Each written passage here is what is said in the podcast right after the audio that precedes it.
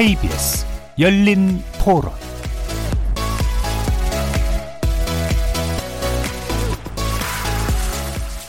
안녕하십니까. KBS 열린 토론 정준희입니다. 다음 주에 G20 있는데 거기서 어떻게 되느냐에 따라서 북미도 이제 다시 연결될 수 있지 않을까. 잘 안 안 돼서 뭐 좋을 건 없으니까. 네. 근데 우리나라가 지금까지도 가교 역할을 계속 해왔는데 뭐 그냥 중간적 입장에서 그냥 계속 바라봐야 될 것 같아요. 다 노력하시니까 잘 되게 잘 돼야 되겠죠. 전부 다 좀 잘 풀리지 않을까. 뭐 경제가 어려우니까 잘 돼야지. 뭐 계속 뭐 안 되면 안 되잖아요. 우리나라는 중개 계를 잘 해야 되는데 굉장히 어려울 것 같아요. 대화라는 건 뭐 서로 주고받아야 있을 거 아니에요. 근데 유엔에서 주고받는 걸 하지 말라. 그건 줄게 없잖아요. 받을 게 없는데 그 대화가 무슨 의미야? 만나서 얼굴 보는 게 무슨 의미가 있습니까? 잘 되죠. 어차피 코너 몰려있는 건 북한이니까 나오지 않겠어요. 생존의 문제니까 결국은 어쩔 수 없이 나올 거라고 생각하는데요. 우리는 해야 될 역할이 없어요. 그거는 우리가 왜 해요? 그건 아니죠. 그거는 미국과 북한이 해야 되는 거지. 나만이 우리나라가 나서서 할 수 있는 건 아니죠. 그거는 저는 큰 기대는 안 해요. 거리에서 만나본 시민들의 의견 어떻게들 들으셨습니까? 오늘 토론할 주제는 바로 문재인 대통령 북유럽 순방 메시지 북핵 협상 돌파구 될까 입니다. 작년 6월 12일에는 싱가포르에서 1차 북미 정상회담이 있었죠. 70년 적대 관계를 종식시켜 보고자 양국 정상이 처음으로 무릎을 맞댄 역사적 순간이었습니다. 그로부터 1년이 흐른 지금 다소간의 교착 상태를 깨고 한반도의 비핵화를 둘러싼 의미 있는 움직임이 시작될 기미가 일부 엿보이는 듯도 합니다. 베를린 선언 이후 문재인 대통령이 2년 만에 북유럽 순방에서 밝힌 한반도 비핵화 평화구상, 때마침 트럼프 대통령이 공개한 김정은 위원장의 친서, 고 2호 여사를 추모하는 조이문과 조화를 들고 온 김여정 부부장과 정의용 청와대 안보실장의 판문점에서의 만남, 그리고 어제 전격적으로 발표된 시진핑 주석의 첫 국빈 방북 계획까지. 오늘 KBS 열린 토론에서는 최근 한반도를 둘러싼 기류가 정말 변화하고 있는지, 한반도 비핵화 협상 재개를 위한 3차 북미 정상회담, 그리고 4차 남북 정상회담 전망은 또 어떠할지, 문재인 대통령 북유럽 순방 메시지 북핵 협상 돌파구 될까란 주제로 전문가들과 함께 토론해 보겠습니다. KBS 토론은 여러분들과 함께 만듭니다. 청취자분들도 토론에 참여하실 수 있는 방법 안내해 드리겠습니다. 문자로 참여하실 분은 9730 누르시고 의견 남겨주시면 됩니다. 단문은 50원, 장문은 100원에 정보 이용료가 붙습니다. KBS 모바일 콩, 트위터 계정 KBS 오픈을 통해서도 무료로 참여하실 수 있습니다. 청취자 여러분이 KBS 열린 토론의 주인공입니다. 청취자 여러분의 열띤 참여 부탁드립니다. KBS 열린 토론 지금부터 출발하겠습니다. 살아 있습니다. 토론이 살아 있습니다. 살아있는 토론, KBS 열린 토론. 토론은 라디오가 진짜입니다. 진짜 토론, KBS 열린 토론.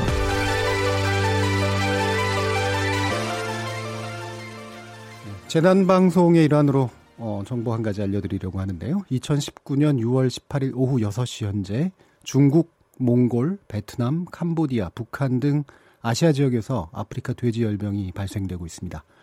육포나 소시지 같은 불법 축산물의 국내 반입을 금지하여 주시기 바랍니다. 자, 그러면 먼저 오늘 함께 해주실 분들 소개하고 시작하겠는데요. 어, 김현욱 국립외교원 교수 나오셨습니다. 네, 안녕하세요. 자, 그리고 신범철 아산정책연구원 안보통일센터장 나오셨습니다. 예, 반갑습니다. 정욱식 평화네트워크 대표 나오셨습니다. 네, 안녕하십니까. 그리고 홍민 통일연구원 북한연구실장 나오셨습니다. 예, 안녕하세요.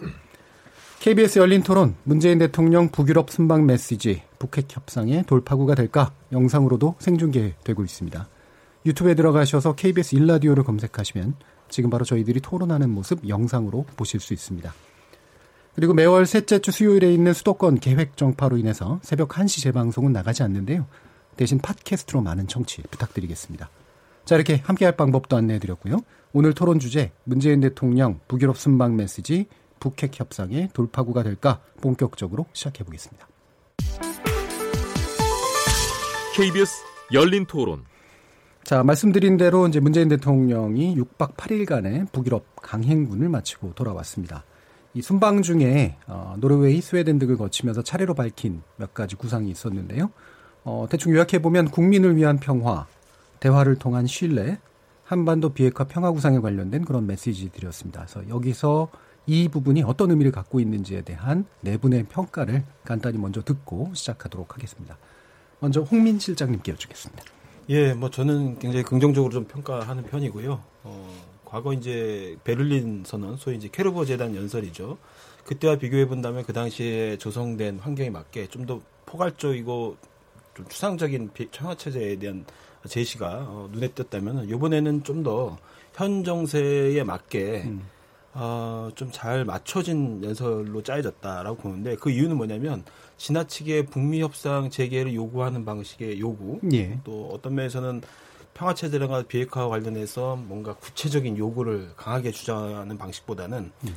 어, 남북이 함께 협력해서 국제 사회에 어떤 신뢰를 보여주자는 예. 그러니까 주체 설정 자체가 상당히 북한한테 일방적으로 요구하는 방식이 아니라 남북이 뭔가 합의 이행을 통해서 신뢰를 만들어내서 그걸 국제사회에 보여주자라는 예. 차원으로 주체를 남북으로 설정하는 부분들 또 한편에서는 제재를 해제하는 것도 미국이나 어떤 이런 특정 주체가 아니라 국제사회가 거기에 대해서 응답해 줄 것이다라는 부분들 뭐 이런 것처럼 주체 설정은 상당히 조심스럽게 했다. 예. 그리고 그런 부분들이 북한을 특별히 자극하지 않으려고 하는 어, 메시지 관리 뭐 이런 음. 부분들이 상당히 논의되는 부분이었고 특히 이제 중요한 내용은 체제 안전 보장에 대해서 어, 얘기한 부분입니다. 그러니까 북한 체제를 존중해 줄 것이다. 예. 존중해 줘야 된다. 국제사회가 하는 이런 얘기를 했는데 이 부분은 뭐냐면 사실 6.12 북미 정상회담 합의문의 서문에 음. 시진피 아 저기 트럼프 대통령과 어, 김정은 위원장은 어, 비핵화와 체제 안전 보장을 교, 흔들림 없는 약속으로 교환한다라는 이제 이 얘기가 있습니다. 이 말은 결국 다시 6.12 정신으로 돌아가서 그 프레임으로 돌아가서 북한에게 제공돼야 될 체제 안전 보장에 대해서 미국에게도 어떤 면에서 메시지를 보내는 것이고 북한에게도 안심하라는 또 메시지를 보내는 측면도 있다. 그래서 어, 이 부분은 북한에게 아주 알맞춤하게 딱 정해 잘 관리된 메시지라는 성격이 있고 또 한편에서는 신뢰와 대화라는 것은 결국 지금 트랙에서 크게 벗어나지 않고 대화 트랙에서 계속적으로 협상을 하자라는 그런 음. 발언들이기 때문에 저는 지금 국면에서 할 수 있는 어, 정부의 어, 어떤 최상의 어떤 컨텐츠들을 잘 담고 있다, 음. 잘 짜여져 있다, 뭐 이렇게 평가하고 싶습니다. 예, 전반적으로 긍정적으로 평가해 주셨네요. 그러니까 뭐 제가 듣기로는 어쨌든 그 한국이 당사자로서의 어떤 발언을 중심으로 뭔가 진행이 됐다라는 그런 느낌을 받았고 신뢰라고 하는 트랙, 그 다음에 북한을 이제 과도하게 자극하지 않으면서 국제사회가 어떻게 답할 것인가의 문제, 그 다음에 체제 부양에 관련된 문제 이런 것들이 잘 녹아 들어갔다라고 지금 평가를 해주신 것 같네요. 그러면 정국기 대표님은 어떻게 보셨나요? 네, 그 홍민 박사님께서 좀 긍정적으로 평가를 해주셨으니까 저는 예. 좀 삐딱하게 예. 아, 좀 말씀을 좀 드리고 싶은 부분이 있는데요. 일단 뭐 전반적으로 어떤 뭐 이렇게 눈에 띄는 그 제, 새로운 제안이라든지 뭐 구상 발표는 없었던 것 같고요. 예. 전반적으로 그 대화와 신뢰를 강조를 하면서 아 이제 제가 좀 가장 주목했던 그 발언은 북한의 평화를 보장해 주는 것은 핵무기가 아니라 대화이다라는 예. 이제 취지의 말씀을 그 하셨는데요. 아, 근데 그 발언이 좀 울림이 있으려면, 예. 울림이 있으려면, 우리 역시 이제 군사력에 의존하는 평화에서 좀 그런 도구마에서 좀 벗어나려고 하는 노력이 아, 필요할 텐데요. 아, 문재인 대통령의 그 유럽 순방, 순방 기간 동안 이제 국방부에서 내년도 국방 예산안을 아, 공개를 했습니다. 예. 네, 올해보다 한 8% 늘어난 아, 총액으로 한 50조 4천억 원 정도의 아, 굉장히 큰 규모의 국방 예산안을 발표를 아, 한 상황인데요. 예. 아, 좀그 작년에 4.17 판문점 남북 정상회담에서 이제 단계적 군축을 추진하기로 합의를 했고 9.19 이제 평양 정상회담에서는 또 군사 분야 합의서도 채택을 하지 않았습니까? 그래서 뭐 당장 어떤 이제 그 군축을 추진하기는 어렵더라고 하더라도 예. 그런 어떤 판문점 정신 또, 또 북한이 핵무기를 만든 이제 군사적인 배경 가운데 하나는 한미 연합 전력에 비해서 크게 떨어지는 재래식 군사력을 핵무장을 통해서 만회하겠다라는 생각도 깔려 있지 않습니까? 예. 네, 그렇다고 한다면 아, 북한이 핵포기 이후에 이후에 그런 군사력 격차가 여전히 남아 있거나 오히려 격차가 더 벌어질까라는 판단을 갖게 되면 음. 그러면 그것은 이제 북한이 이제 비핵화를 선택하는데 주저하게 되는 요인이 될 수 있는 측면이 있습니다. 예. 네, 그런 어떤 측면에서 볼 때 한국은 강력한 한미 동맹 또 대규모의 국방비 증액을 아, 이제 추구하면서 즉 군사력에 의한 평화를 추구하면서 북한에게는 음. 어, 핵을 내려놓으라 예. 이런 어떤 이제 이 메시지 자체가 현실적인 설득력을 갖기는 좀 어, 굉장히 어렵지 않나. 특히 음. 이제 어, 작년에 이제 1년의 남북 그 정상회담에서 보여줬던 가장 이제 중요한 장면 중에 하나가 아, 미국 주도의 어떤 촘촘한 대북 제재가 이렇게 아, 짜여져 있는 상황에서 군사 분야의 합의를 통해서 돌파구를 좀 만들어내지 않았습니까? 예. 그런 측면에서 볼 때 이제 군사 문제 관련해서도 좀 전향적인 입장을 좀 표명을 어, 해야 되는 단계인데 오히려 이제 좀 대통령의 발언과 국방부의 어떤 계획 발표가 좀 엇박자가 나면서 북한의 혼선된 메시지를 좀 전달하고 있는 것은 아닌가 이런 어떤 걱정이 음, 있는 것이죠. 그럼 현재 국방비의 증액의 폭이나 이런 게 군비 증강의 정도의 수준에 이르, 이른다고 보시는 건가요? 그러니까 올해 같은 경우에도 이제 그 국방 비 가운데 아, 방위력 개선비가 한 15조 8천억 원 정도 네. 되고 그다음에 또 무기와 장비의 전력 유지 관련된 예산이 또 한 5조 원 정도 되고 그걸 이제 내년에는 더 높이 올리겠다라는 것이거든요. 예. 예. 그, 근데 그런 어떤 규모 자체가 아, 북한과 비교를 해보면 북한 GDP 한 1.5배, 또 북한 군사비의 한 30배 정도에 달하고 있는 실정입니다. 예. 그러니까 굉장히 좀 과도한 수준의 국방비를 쓰고 있는 어, 상황인데 내년도에도 그렇게 국방비를 높인다라고 하는 것 자체가 어떤 이제 국가 전략상의 목표라고 할 수 있는 한반도 평화체제 구축 또 비핵화 달성에 긍정적인 영향을 미칠 거라고 보기는 어려운 실정이죠. 예. 예, 독특한 시각을 잘 들었고요. 예, 그 다음에, 어, 김현욱 교수님께 또 여쭤야겠네. 예. 예, 뭐, 홍민 실장님하고 정축 대표님께서 이제 긍정, 부정 이런 관점을 각각 말씀을 해주셨는데 저는 또 차별화를 하려면 뭐 그정 긍정도 아니고 부정도 아니고 저는 이번에 그 오슬로하고 NCND인가요? 네, 그, 것도 아닙니다. 그 노르웨이하고 그 스웨덴 연설을 들으면서 어 이거 뭐지? 음. 저는 솔직히 좀 놀랐어요. 네. 그 노르웨이 오슬로 연설은 뭐 거기가 이제 노벨 평화상을 이제 수여해 주는 곳이기 때문에 뭐 평화라는 개념에 대해서 적극적 평화 그리고 뭐 주변국과의 평화 이런 걸 강조를 하시는 거는 뭐 상대 개념을 중요시하는 그리고 노르웨이 한반도 상황의 어떤 연결고리를 찾는다는 측면에서는 그 연설 주제를 잘 잡은 것 같은데 예. 저는 이제 문제는 스웨덴 스웨덴에서 했던 그 연설인데 보면 여느 때 그 연설하고 상당히 틀렸어요. 그 예. 대화에 나와라. 음. 그리고 비핵화하고 평화 체제 약속한 거 지켜라. 그리고 남북한 간에 그 교류하기로 했던 거 지켜라. 이런 얘기를 계속 메시지를 전달을 했거든요. 예. 그러면 그런 식으로 과거에 상당히 틀에 박혔던 스피치와는 다른 포맷으로 북한에 대한 직접적인 메시지를 전달할 때는 두 가지예요. 정말 이거 너무 꽉 막혀 있기 때문에 이제는 뭐 무슨 한반도에서의 문제에서의 북미 관계에서 촉진자나 무슨 중재 역할도 뭐 아무런 아이디어 생각 안 나고 예. 그냥 질러 보겠다는 거고 두 번째는 이게 뭔가 진행되고 있으니까는 메시지를 전달하는 거거든요. 예. 그래서 저는 그런 느낌. 이게 뭐가 진짜 진행이 되고 있는 건가? 아니면 정부로서도 정말 이제는 해법이 없는 건가? 솔직히 이거 뭐 요거 뭐 아니면 돈데 뭐 그런 느낌 상당히 이전과는 다른 청사진 제시, 뭐 한반도의 평화 미래 이런 걸 제시하는 스피치와는 상당히 다른 그러한 내용과 어조의 스피치였다. 그래서 상당히 조금 놀랬습니다. 예, 뭔가 대단히 답답하게 보고 있거나 아니면 뭔가가 진행되고 있거나 둘 중에 하나일 것 같다라고 보셨는데 이 부분은 또 약간 아까 홍민 실장님 말씀하신 그 부분 북한을 지나치게 자극하지 않으면서라고 표현하셨는데 약간 또 다른 시각이 있으신 것 같아요. 어, 그러면 신법철 센터장님. 예. 정치자께서 약간 혼란스러우실 것 같아요. 예. 아니, 대통령께서 연설을 하셨는데 벌써 전문가 3명이라는 사람이 나와서 다 다른 이야기를 하니 북한은 어떻게 받아들이겠습니까? 예, 쉬운 일이 아닌데 제가 예. 그래서 약간 정리 차원에서 예. 말씀을 드리도록 하겠습니다. 일단 메시지 자체는 저는 긍정적으로 평가합니다. 예. 대통령께서 가지고 있는 그러한 생각을 여과 없이 드러냈다고 생각해요. 핵심 키워드는 사실 세, 세 단어예요. 신뢰, 대화, 평화. 음. 신뢰란 말을 한 16번 하셨고, 대화란 말을 24번. 그리고 평화가 50몇 번이라고 이렇게 들었는데, 그게 문재인 대통령님의 생각이라고 봅니다. 또 이번에는 특히 제가 조금 더 이렇게 지지하고 싶은 마음이 들었던 것은, 선언이나 비전이 이제 더 이상 필요 없다 하면서 상당히 현실적인 얘기를 하셨어요. 예. 그 점은 저도 동의합니다.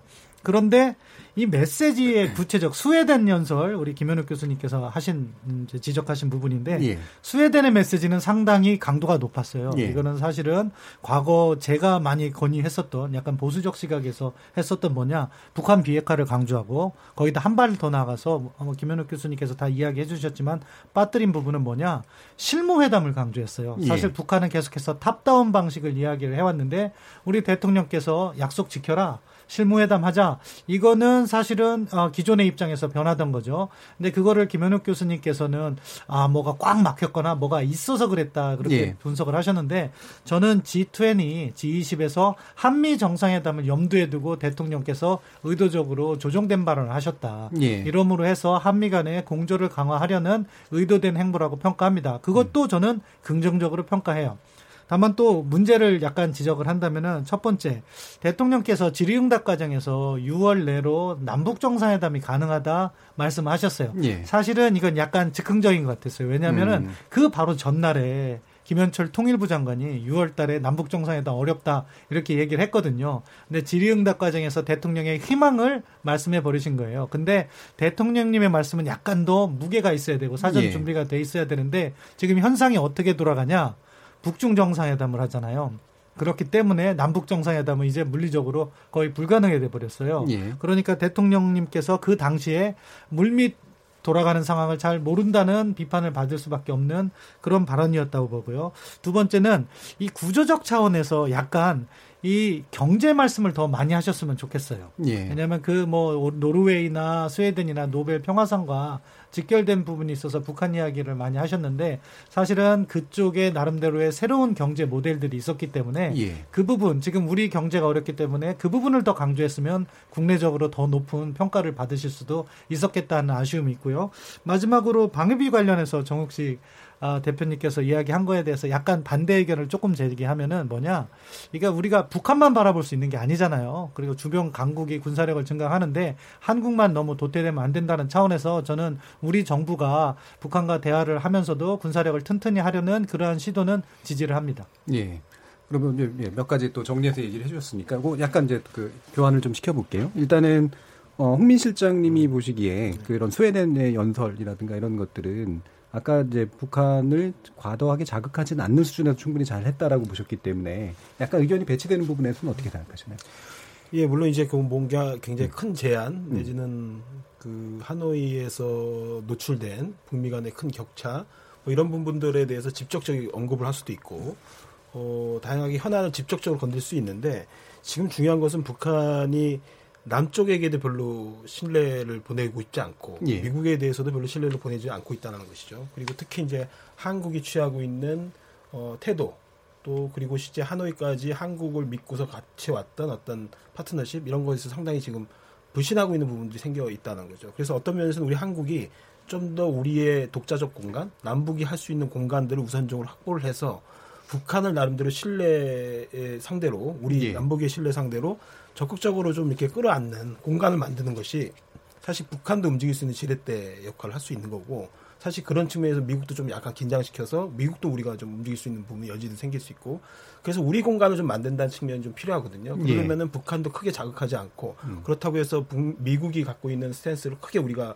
위협하거나 훼손하지 않는 수준에서 가장 현실적이면서도 또 한편에서는 우리가 같이 할 수 있는 거, 남북이 같이 할 수 있는 거. 그래서 이 여기 스웨덴 연설에서 저는 굉장히 주목하는 부분은 남북이 합의한 내용들을 이행하는 것도 하나의 평화 체제를 일궈가는 과정이라는 얘기고, 그러니까 비핵화만 하는 것이 평화 체제를 만드는 과정이 아니고 그것 역시도 같이 평화 체제를 일궈가는 과정이다라는 얘기를 강조한 부분. 그리고 남북이 같이 합의를 이행하는 걸 통해서 신뢰를 만드는 것이 국제사회의 제재 해제부터 시작해서 국제사회가 신뢰를 줄 수 있는 중요한 조치들이다라는 얘기 강조를 하고 있거든요. 이거는 같이 합의를 이행하는 공간을 만들자는 거거든요. 예. 그래서 내면에는 직접적으로 언급을 안 했지만 어, 나름대로 남북이 좀 할 수 있는 사업, 협력 음. 사업에 대해서는 좀 과감한 것들을 준비하겠다. 예. 나름대로 과감하게 치고 나갈 수 있는 부분 하겠다. 그것이 한미 공조를 완전히 벗어나는 것은 아니지만 일정한 수준에서 어, 할 수 있는 한국 정부의 최대한의 어떤 어, 그런 부분들을 보여주겠다. 음. 이런 부분도 기본적으로 깔려 있다고 보거든요. 예. 최근에 뭐 통일부나 관련 부처에서 준비하고 있는 협력 사업도 어, 과거처럼 제재란 울타리 안에서 너무 지나치게 종속돼가지고 마치 모든 것을 다 한미공조에 맡기는 방식으로 해서 음, 사실 북한으로부터 계속적으로 자주적 공간이 없다는 방식 비난받고 남북 관계가 완전히 중단되는 방식으로 가지 않겠다. 남들 공간 확보하겠다라는 어, 정부 부처의 좀 보관들이 나름대로 있는 것 같거든요. 그런 측면에서 봐서 저는 바 탕에 좀 깔려 있는 예. 기, 절을 좀 봐야 된다라고 생각이 듭니다. 음. 알겠습니다. 이게 또 이렇게 보면 보통 이제 그런 게 그런 언급들이 나오면 이제 북한이 반응을 보이는 양식이 있는데 지금 이제 그런 발언들에 대해서 그러니까 뭐 대화가 이제 그 대화를 통해서 비핵화를 하는 것이 최선의 방책이다라든가 이런 것들에 대해서 직접적인 어떤 목소리를 안 냈잖아요. 어, 그, 그 중에 또 하나가 어쨌든 그 지금 조문 사절이 왔었고 그 다음에 이제 또 그 트럼프 대통령에 대한 친서를 보낸 어떤 액션들입니다. 그래서 뭔가 약간 풀리는 듯한 그 부분을 일단 접고 푸는 듯한 이제 그런 모습을 보이기는데 이 부분은 먼저 신범철 센터장님께 여쭐게요. 예. 이 친서의 의미 어떻게 봐야 될까요? 어, 친서의 의미 사실은 트럼프 대통령과의 그 정상회담을 통한 그러니까 북한식으로는 top-down 방식이라고 하잖아요. 예. top-down 방식을 이어가기 위한 북한 나름대로의 포석이 깔려 있다 그렇게 생각합니다. 음. 그래서 사실은 5월 달에 4일과 9일에 북한이 탄도미사일 실험을 했기 때문에 이 상황이 또 대화의 단절과 긴장으로 갈 수도 있는 상황에서 북한이 선제적으로 친서를 보냄으로 해서 상황이 안정적으로 관리될 수 있다는 점에서는 상당히 긍정적으로 평가하는 거죠. 예. 어, 그런데 그 친서만을 놓고 다 바로 이제 북미 간의 대화가 재개될 것이냐 아직 그 수준은 아닌 것 같아요. 왜냐하면은 이제 친서의 내용이 중요하다고 보는데 그 친서를 밝힌 트럼프 대통령이나 그 옆에서 존 볼튼 국가안보 보좌관이나 아직 김정은 위원장의 결단이 필요하다 예. 이야기를 했습니다. 그러니까 그 친서의 의미는 김정은 위원장도 대화의 판을 깨지 않고 트럼프 대통령과의 우호적인 관계를 유지하면서 대화의 동력은 살려가고 싶다. 다만 아직은 북한이 주장하는 것은 미국이 북한이 이야기하는 단계적 비핵화를 수용해달라 하는 식의 메시지가 전달됐을 가능성이 있고 예. 그 메시지를 미국은 한편으로는 긍정적으로 평가하면서도 다른 편으로는 그 단계적 비핵화를 수용할 수 없고 미국은 아직은 포괄적 합의 빅딜 쪽에 방점이 있기 때문에 김정은 위원장의 결단을 요구하고 있는 음. 그런 상황이라고 봅니다. 그러면 그 지금 그 방법론까지도 친서에 아마 들어가 있을 거라고 보시는 건가요? 아직 들어가 있지 않았기 때문에 음. 이제 트럼프 대통령이나 존 볼튼 보좌관은 그러한 부분을 촉구하는 음. 거라고 봅니다. 그러니까 새로운 입장을 얘기하진 않은 채 대화는 하겠다라는 정도의 입장이 밝혀진 거라. 예, 그 정도라고 생각합니다. 예. 김민혁 교수님 어떻습니까? 예, 뭐 저는 이번에 뭐 다들 친서의 내용이 뭔지 다들 궁금해 하시는데 음. 그리고 뭐 친서에서 어, 정말 무슨 뭐 흥미로운 대목이 무엇이냐. 자꾸 기자분들이 저한테 물어보시는데 저도 모릅니다. 요즘 다 점쟁이를 요구하는. 예. 근데 뭐 신 박사님께서도 말씀을 하셨듯이 아마도 지금 북한 김정은 위원장 입장에서는 그 아마 올해가 마지막 기회라고 생각을 할 거예요. 예. 올해가 지나서 이미 이제 뭐 얼마 안 있으면은 대선 출정식을 합니다. 트럼프, 트럼프 대통령이요. 그렇게 되고 대선 국면에 휩쓸리게 되면 어, 북미 간의 정상회담을 할 겨를도 없고 거기에 대해서 논할 겨를도 없고 음. 그거를 수행할 겨를도 없어집니다. 음. 그리고 대선이 끝나서 트럼프 2기가 시작되든지 다른 민주당의 누가 대통령이 된다 하면 지금과 같은 북미 대화 프레임이 완전히 어떻게 변할지도 아무도 모르는 얘기거든요. 그렇기 때문에 지금 아마 김정은 위원장 입장에서는 이미 많이 얘기를 했죠. 북한이 아, 미국이 태도를 바꿔야 된다. 그렇지 않으면 ICBM과 핵실험 할 수도 있다. 이런 얘기를 해, 놓은 상태고 아마 그 정도로 올해 뭔가 이루어야 된다. 북미 간의 3차 정상회담을 해야 된다. 그런 조급함이 김정은 가지고 네. 있다고 저는 보거든요.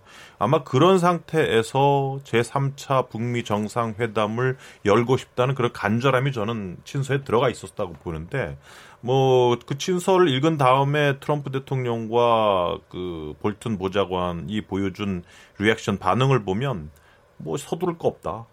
그리고 제재는 계속한다. 그러니까 기존과 같은 똑같은 얘기를 하고 있어요. 예. 지금 워싱턴 D.C.에서 나오고 있는 그 대북 메시지, 대북 정책의 한 세 가지 특징을 보면 제재는 계속 유지된다는 것이고 더 이상 탑다운은 없다. 바럼업으로 하겠다는 거예요. 음.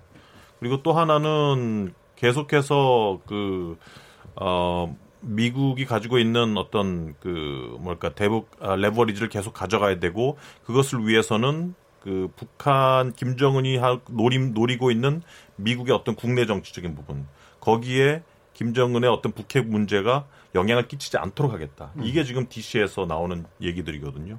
그렇다고 한다면은 아마 이번에 김정은 위원장이 친서를 통해서 전달하려고 했던 메시지는 트럼프에게 그렇게 기대했던 효과는 뭐 만들어내지 못하지 않았는가 이런 생각을 예. 해봅니다. 뭔가 이렇게 아름답다라는 표현은 썼지만 트럼프 대통령 특유의 약간 수사 에 가깝다라고 이제 아무래도 이제 보시는 것 같아요. 자, 그러면 우리 정우식 대표님은 또 어떻게 보셨습니까? 예, 뭐 저도 예, 뭐 아. 두분 말씀에 대체로 동감을 하고요. 예. 아, 다만, 그러니까 이게 뭐 게임 체인저가 될 거라 생각하지는 않습니다. 진짜. 예. 그렇다고 해서 뭐 뭐 아무런 내용도 없지는 않았겠죠. 예. 네, 그러니까 뭔가는 있었을 거다라는 생각을 좀 하는데요. 그게 무엇인지는 이제 좀 뭐 억측의 영역일 수밖에 없을 텐데요.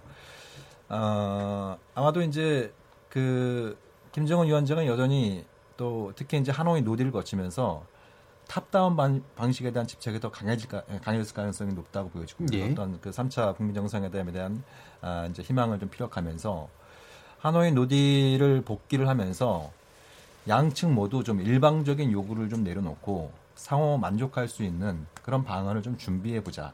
뭐 이렇게 해석할 수 있는 취지의 내용은 좀 담겨 있지 않을까라는 생각이 듭니다. 그러니까 하노이 그 2차 북미 그 정상회담 전에 아, 김영철 일행이 워싱턴에 갔을 때 아, 그 일행이 이제 평양에 가서 김정은 위원장한테 보고했을 때 김정은 위원장이 그런 표현을 하지 않았습니까? 아, 트럼프의 비상한 결단력을 굉장히 높이 평가한다라는 네.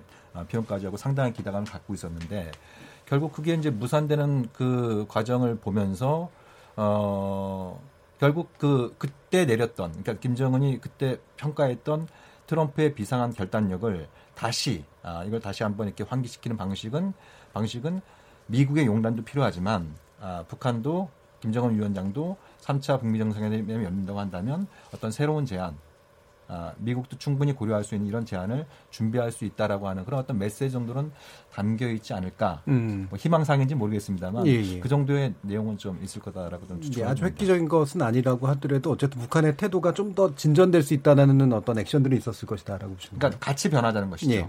기존의 입장을 고수하면 만나봐야 소용이 없는 것이 예. 분명해지는 거니까 우리도 변할 아, 준비를 갖출 테니까 미국 역시 그러니까 이제 하노이 노들이 됐던 결정적인 이유는 그 일반적인 상식을 뛰어넘는 비핵화 요구에 있지 않았습니까? 뭐 북한에게 핵뿐만 아니라 모든 탄도미사일과 화학무기, 생물무기 그리고 이중용도 프로그램 다 폐기해라라고 하는 것 자체가 북한으로서는 도저히 수용할 수 없는 그런 아, 요구였기 때문에 그런 부분들에 대해서 미국도 현실적이 현실적으로 정치적인 계산법을 좀 달리하고 예. 마차, 마찬가지로 아, 이제 북, 북핵 포기에 있어 가장 핵심적인 문제라고 할 수 있는 핵, 핵무기, 핵물질 이런 부분들 관련해서는 아, 싱가포르 정상회담 이후로 1년 동안 북한에서 공식적으로 이런 방구도 얘기한 바가 없거든요. 예. 그런 부분들 관련해서 북한도 구체적으로 좀 더 이렇게 준비를 아, 하고 있을 가능성도 좀 엿볼 수 있을 것 같습니다. 예. 지금 뭐 친서의 내용을 짐작하는 것도 중요하지만 이제 친서라고 하는 것이 나온 배경 그리고 그게 갖는 효과 또 이제 아마 중요할 것 같은데 이 부분에 대해서 홍민 실장님 어떻게 보세요? 네. 그러니까 이번에 친서가 전달된 요 시점에 다, 다른 그 텍스트들을 같이 교차해서 좀 볼 필요가 있다고 봐요. 예. 그러니까 이 친서 내용이 공개되지는 않았지만 굉장히 friendly하게 뭔가 음. 트럼프 대통령에게 지극히 개인적인 접근 형태로 이렇게 뭔가 구사됐을 용어들이 나왔을 텐데 추론을 해볼 수 있는 건 뭐냐면 6월 12일 날 노동신문에 논설이 실렸어요. 근데 예. 이게 보통 논설의 지면을 보면은 액자 박스가 있는 게 있고 그냥 액자가 없는 논설이 있어요. 근데 액자 박스가 있을 때는 보통 굉장히 중요한 사설, 정론, 논설이 예. 백설을 하는데 그 내용이 그날 조문단 문제하고 그다음에 뭐 오슬로 연설 문제 때문에 사실 언론이 거의 집중을 안 했는데 그 내용을 보면 사실 북한의 대외 전략이 아 뭔가 2, 3개월 고민이 정리됐구나라고 예. 느껴질 정도로 대외 전략의 요강이처럼 이게 담겨져 있어요. 근데 그 내용이 굉장히 파격적인 내용이에요. 음. 근데 뭐냐면 마치 과거로 돌아간 듯한 느낌이 예. 강하게 들었는데 우리에게 번영이라는 말로 진로 변경을 요구하는 것을 절대 굴복하지 않겠다. 음. 그리고 우리가 물리적인 핵 억지력을 갖는 것은 절대 지구의 어떤 그 진리다. 뭐 이런 식의 이제 접근을 하고 그러면서 우리에게 일방적인 것을 강요하는 것에 절대 굴복하지 않겠다. 그러나 그럼에도 불구하고 지난 시기에 약속한 것에 대해서 만약에 미국이 응답한다면 충분히 갈 용의는 있다라는 예. 식의 밑바닥을 깔고 있는데 기본적으로 핵 보유를 하게 된 그 자체의 업적이 김정은 위원장의 업적이라는 걸 칭송하면서 그것 자체가 갖는 그 위력, 위력에 대해서 상당히 강조를 하고 있는 거죠. 그래서 이 어떻게 보면 대외 전략이 어떤 요강 같은 약간 예. 밑바탕 같은 그림처럼 보이는 게 하나가 있고 또 하나는 음. 최근에 공개된 것인데 뭐냐면 그 중하위 간부들에게 학습 재강을 위해서 배포되는 자료가 있습니다. 거기에 이제 최근에 언론도 공개됐는데 거기에서는 완전히 핵보유국이라는 것은 아니, 핵 비핵화라는 것은 진정성이 없는 행동처럼 보일 정도로 예. 사실상 완전히 뭐 핵보유국이라는 걸 기정사실화해서 하는 내용들이 깔려 있어요. 그러니까 지금 말은 뭐냐면 친서를 통해서 굉장히 friendly하게 접근하는 것과 그다음에 논설을 통해 가지고 공식 매체를 통해서 하는 대외 전략 접근 그리고 학습장이라는 아주 밑바탕에 주민들한테 가닿는 부분들이 다 달라요 결이. 예. 그러니까 이 말은 이 말은 뭐냐면 김정은 위원장이 처해져 있는 상황을 딱 대변하는 음. 느낌이 들어요. 그만큼 굉장히 어렵다는 거예요. 예. 북미 협상을 완전히 놓기도 힘들고 거기에서 뭔가 재개를 해서 그 결판을 짓고 싶은 생각은 또 있고 또 한편에서는 뭔가 성과는 없기 때문에 그 성과에 대해서 상당 부 밑바탕에 있는 사실상 이 주민들의 상대로 해서는 결속용으로 뭔가 또 굉장히 보수적인 또 예. 담론을 예. 만들어내야 되고 또 한편에서는 미국의 공식적으로 다, 가다할 수 있는 매체상에서는 상당히 이제 공격적인 발언을 해야 되고 예. 그래서 굉장히 어려운 상황에 있다라는 것을 사실 친서가 있는 맥락에서 읽을 수 있다. 근데 그 내용적으로 제가 좀 추론해 볼 수 있는 건 6.12 북미 정상회담 1주년이 돼가지고 한 6월 5일인가요? 그때 외무성 대변인 담화가 나왔어요. 근데 그 내용을 보면은 아마도 친서의 내용에 이런 얘기 들어갔을 것이다. 우리 일방적인 요구를 서로 다 내려놓고 건설적인 해법을 논의하자. 이게 아주 시정연설 이후에 아주 일관된 북한의 예. 얘기예요. 그래서 제 생각에는 아마 친서의 내용 중에 이런 내용에 가까운 내용들이 간략하게 아마 짧게 들어가 있을 가능성이 있다. 이렇게 예, 예. 어쨌든 지금에 있는 두 가지 두 미국과 북한의 기존 입장과는 다른 뭔가로 한번 해결해 보자 정도까지나마 나아가 볼 수 있지 않을까라고 예상하고 계시는 것 같은데요. 그러면 지금까지 나온 얘기들을 보면 그 어쨌든 그 협상의 방법이 이른바 톱다운, 그러니까 정상 간의 이제 큰 틀의 합의를 통해 가지고 나머지를 해결하는 방식이냐, 아니면 미국에서 계속해서 강조한 아까 DCNG 견해라고 하셨던 게 결국 실무적으로 뭔가 문제를 쌓아 올라가는 그런 밑으로부터의 방식이냐라고 하는 게 약간은 이제 좀 견해 차이가 있고 대립하는 것들이 여전한 것 같은데 아까 또 문재인 대통령의 이제 발언 속에서는 또 실무 협상이 일부 강조되는 내용이 나왔고요. 그럼 요 현재의 맥락은 어떻게 좀 더 구체적으로 이해하는 게 좋을까요? 이분 뭐 신보천 센터장님 먼저 얘기. 예.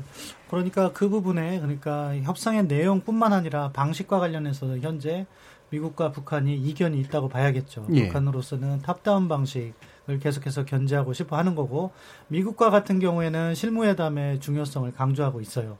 그러니까 워싱턴의 그 분위기가 바뀌었다는 것은 하노이 정상회담이 아, 미국으로서는 약간 충격적인 거죠. 그 협상 과정에서 북한이 끝내 최종안에 합의를 해주지 않고 정상회담으로 갔는데 정상회담에서 미국의 기대와 다른 제안이 들어왔기 때문에 미국으로서도 아 이럴 거면은 앞으로는 실무회담을 통해서 어느 정도 합의를 해놓고 정상회담을 예. 가겠다는 거죠. 그래서 청취자분들께서 혼란이 있을 가능성이 있는데 과거에도 실무회담 했는데 왜 또 실무회담 안 하냐 하냐 음. 이 이야기를 말하는 그러니까 좀 혼선이 가는데 무엇이냐? 과거의 실무회담은 논의만 한 거지 정상회담의 합의문을 미리 합의하진 않았던 거죠. 그리고 정상 간에 만나서 실질적인 논의를 한번 해보자는 것이 과거의 탑다운 방식인데요. 어, 지금도 뭐 트럼프 대통령도 김정은 위원장을 만난다는 측면에서는 top-down 자체를 부인하는 건 아닌데 예. 이제 만나기 전에 실무회담을 통해서 어느 정도 조율 가능한 부분까지 맞춰 놓자. 음. 그래서 정상 간에 이견이 생기더라도 발표할 수 있는 내용을 실무간에 미리 만들어 놓고 정상회담을 하겠다는 거죠. 예. 어, 이 점에서 이제 아직 북한과 미국과 큰 차이가 있고 우리 문재인 대통령께서는 이 부분에 있어서는 그간 특별한 언급을 안 하셨는데 이번에 스웨덴 그 의회 연설을 통해서 실무회담을 강조한 것은 그렇기 때문에 제가 아까 처음에 말씀드린 것처럼 아, 한미 정상회담을 염두에 두고 한미 공조를 강화 하는 쪽에서 말씀을 하셨구나 그렇게 평가를 한 겁니다. 예. 이그 지금 지적하신 이 부분에 대해서는 홍민 시장님 어떻게 보세요? 글쎄 뭐그 일정 부분 다 동, 공감을 하긴 하는데 예. 사실 이게 탑다운이니 이제 바더문비지 이런 방식으로 방식 자체를 구분해서 이분화시키는 거는 저는 좀 적절한 예. 관점은 아닌 것 같아요. 왜냐하면 하나의 시스템으로 이해한다면은 결국 top-down에서도 결국은 실무적으로 내려가서 그래야 되고 소화해야 예. 되는 것이 있는 것이고 실무적으로 올라가도 결국 최종적으로 어, top에서 결국 결정하는 과정이 있는 것이죠. 그리고 또 하나는 뭐가냐 북한 체제의 특성 자체를 어떻게 잘 활용해서 타결을 이뤄낼 수 있느냐 이걸 좀 고민해야 될 것 같아요. 근데 지나치게 이제 실무를 먼저 해서 뭔가 잘 가다듬은 다음에 top, 그 정상 정상에 합의할 수 있게끔 하자. 말은 좋은데 사실 그 과정이 북한 시스템에서는 쉽게 되지를 않는다는 거죠. 예. 그만큼 예. 그 핵과 관련된 중요 사안의 결정 자체가 어, 어느 누구도 결정하기가 힘든. 그래서 오로지 최고 지도자만 그 범주를 정할 수 있고 결정할 수 있기 때문에 저는 오히려 어, 정상이 갖고 있는 그리고 북한 체제 특성이 갖고 있는 것들을 어떻게 하면 잘 활용하느냐 쪽에 오히려 초점을 맞춘다면은 김정은 위원장이 절, 결단을 할 수 있는 인센티브를 잘 묶어서 활용할 수 있는 top-down 시스템. 이게 네. 오히려 적절한 그 부분이지 뭐 어떤 방식이 옳다 그러다 더 적절하다 이런 방식으로 접근하는 거는 좀 제가 보기엔 예 김현욱 교수님 미국은 그러면 이제 북한의 체제는 top-down이 명확할 것 같긴 한데 또 반대로 또 미국의 체제로 활용해야 될 그런 측면도 있을 거 아니에요. 근데 미국은 두 가지가 양분돼 있나요? 아니면 근데 뭐 어느 체제나 어느 방식의 협상 방식이 옳다 그르다를 떠나서 네. 하노이 이후에 미국의 태도는 완전히 바뀌었어요. 네. 이제 지금 몇 가지 바뀐 거를 말씀을 드리면 한 두 가지 정도가 크게 바뀐 건데 지금 말씀하고 계시는 이제 bottom-up 방식으로 가겠다. 실무 협상에서 확실히 하겠다는 거예요. 물론 홍민 박사님이 말씀하신 것처럼 미국의 시스템을 아, 북한의 시스템을 미국도 잘 압니다. 예. 실무 협상 하게 되면은 바로바로 답을 안 주고 기다려라 기다려라 음. 하고 뭐 계속 저 그 뭐 평양하고 계속 연락을 취하고 그러니까 이제 실무 협상이 상당히 더딘 거예요 북한하고 협상을 예. 하면 그걸 미국도 알지만 그럼에도 불구하고 상당히 진척이 느림에도 불구하고 적어도 실무에서 어느 정도 확실하게 매듭을 짓고 정상들이 만나야 실패 확률이 적다는 게 지금 미국의 입장이고 또 하나는 빅딜이에요 빅딜 물론 이제 한국 정부하고 한미 간의 협상과 조율을 충분히 해서 지금 나오고 있는 거는 그 물론 이제 단계적으로 이루어가는 것은 step by step small deal로 할 수 있지만 적어도 처음에는 이제 빅딜 큰 그림에 대한 합의는 먼저 이뤄야 되는 게 지금 미국의 입장이거든요. 예. 그럼 북한 입장에서 보면 그래 그럼 뭐 bottom-up 그 working level에서 실무에서 협상을 해서 조율을 하고 정상회담 오케이. 근데 이 실무 협상 들어가면은 미국이 요구할 거는 이제 big picture거든요. 예. 로드맵, 비핵화의 정의, end point. 여기에 대해서 먼저 합의하고 그 다음에 단계적으로 이루어가자는 건데 그걸 과연 김정은 위원장이 받을 수 있겠느냐? 예. 저는 그거 상당히 힘들다고 보거든요. 음. 그렇기 때문에 지금 상태에서 물론 뭐 한국 정부라든지 뭐 중, 지금 중국의 평양 방문설도 있고 여러 가지 지금 묘책들이 외교적 그런 뭐 그 방법들이 지금 계속 추진이 되고 있지만 일단 표면적으로 봤을 때는 하노이 이전보다 지금 상태의 북미 관계의 갭은 상당히 지금 멀어져 있다. 이게 현실인 것 같습니다. 음. 자, 이 부분은 정국 씨 대표님. 예, 그러니까 그 상식적으로 본다면 그 정상회담 또 이게 일반적인 정상회담이 아니라 이제 70년 동안 적대 관계에 있었던 북한과 미국의 정상회담이라고 한다면 충분한 실무회담을 통해서 어, 상당한 수준의 합의에 도달하고 이제 좀 미진한 부분에서 이제 정상회담에서 좀 해결하는 이런 방식이 상식적일 텐데요. 예. 근데 어, 북미 간의 이제 일련의 협상 과정을 보면 비상식적인 부분들도 좀 많이 나타났습니다. 예. 그러니까 그 예를 들면 이제 하노이 같은 경우에도요. 그러니까 정상회담 직전에 실무회담을 통해서 일종의 좀 잠정 합의문은 존재했던 것 같습니다. 예. 대체적으로 잠정 합의문은 존재했었고, 그건 뭐 트럼프도 기자회견에서 확인을 했던 거죠.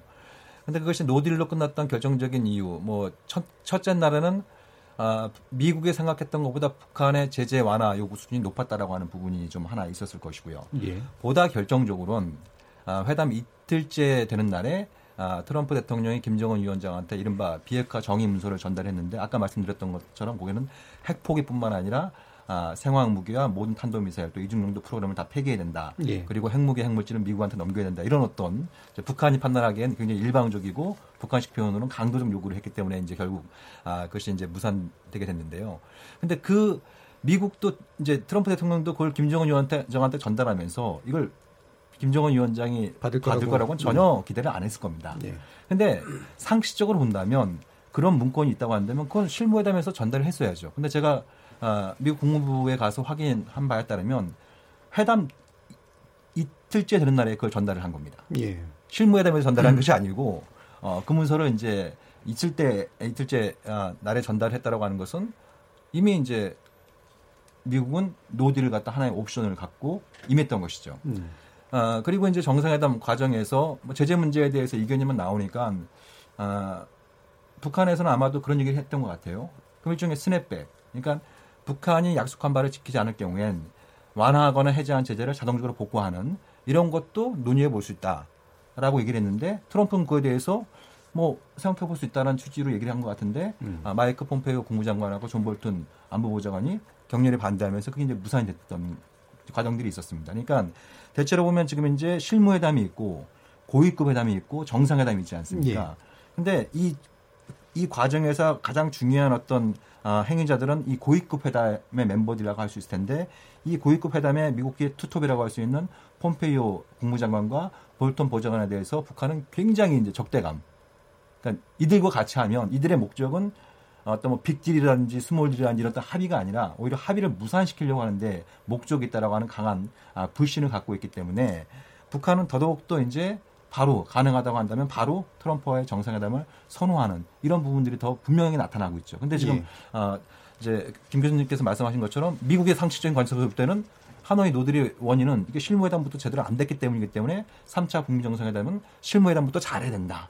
그러니까 여기서부터 이제 엇박자가 존재하는 겁니다. 예. 그러니까 실무회담을 제대로 거치면서 고위급 회담을 가고 거기서 정상회담으로 가는 이제 미국식 방식을 어, 따를 것이냐 아니면 북한은 아니 고위급 회담에 미국 쪽그 어, 이제 사람들 갖다 믿지 못하는 상황에서 그들한테 어떤 이런 어떤 협상에 아, 중요한 역할을 맡긴다라고 하는 것은 더 이상 있을 수 없다라는 이런 어떤 관점을 갖고 있기 때문에 정상회담으로 가는 것 자체도 상당히 좀 난항이 예상되는 예. 아, 부분이 있는 것이죠. 하노이 회담에 결렬 내지 무산 가지고도 이제 상당한 갭들이 좀 있는 것 같아요. 해석이나 여러 가지 면에서요.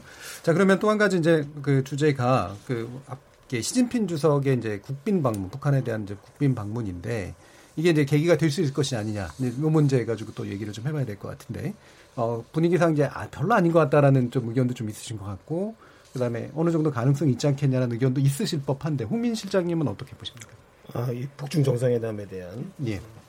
저는 굉장히 긍정적인 영향을 미칠 것이다라고 보고요. 특히 이제 더 강하게 상당 부분 향후에 국면을 전환시킬 것이다라고 보는데요. 예. 그 이유는 이제 북한 측이 얻을 수 있는 전략적 실익, 그 다음에 또 중국이 얻을 수 있는 전략적 실익, 또 한국이 나름대로 지금 어, 모색하고 있는 북미 협상 재개 모두에서 조, 좋은 영향을 미칠 가능성이 높다고 보는데 우선 하노이 무산 합의 무산의 그 충격 내상이라는 거는 우리가 생각하는 것보다 상당히 컸을 가능성이 있습니다. 그렇겠죠. 예.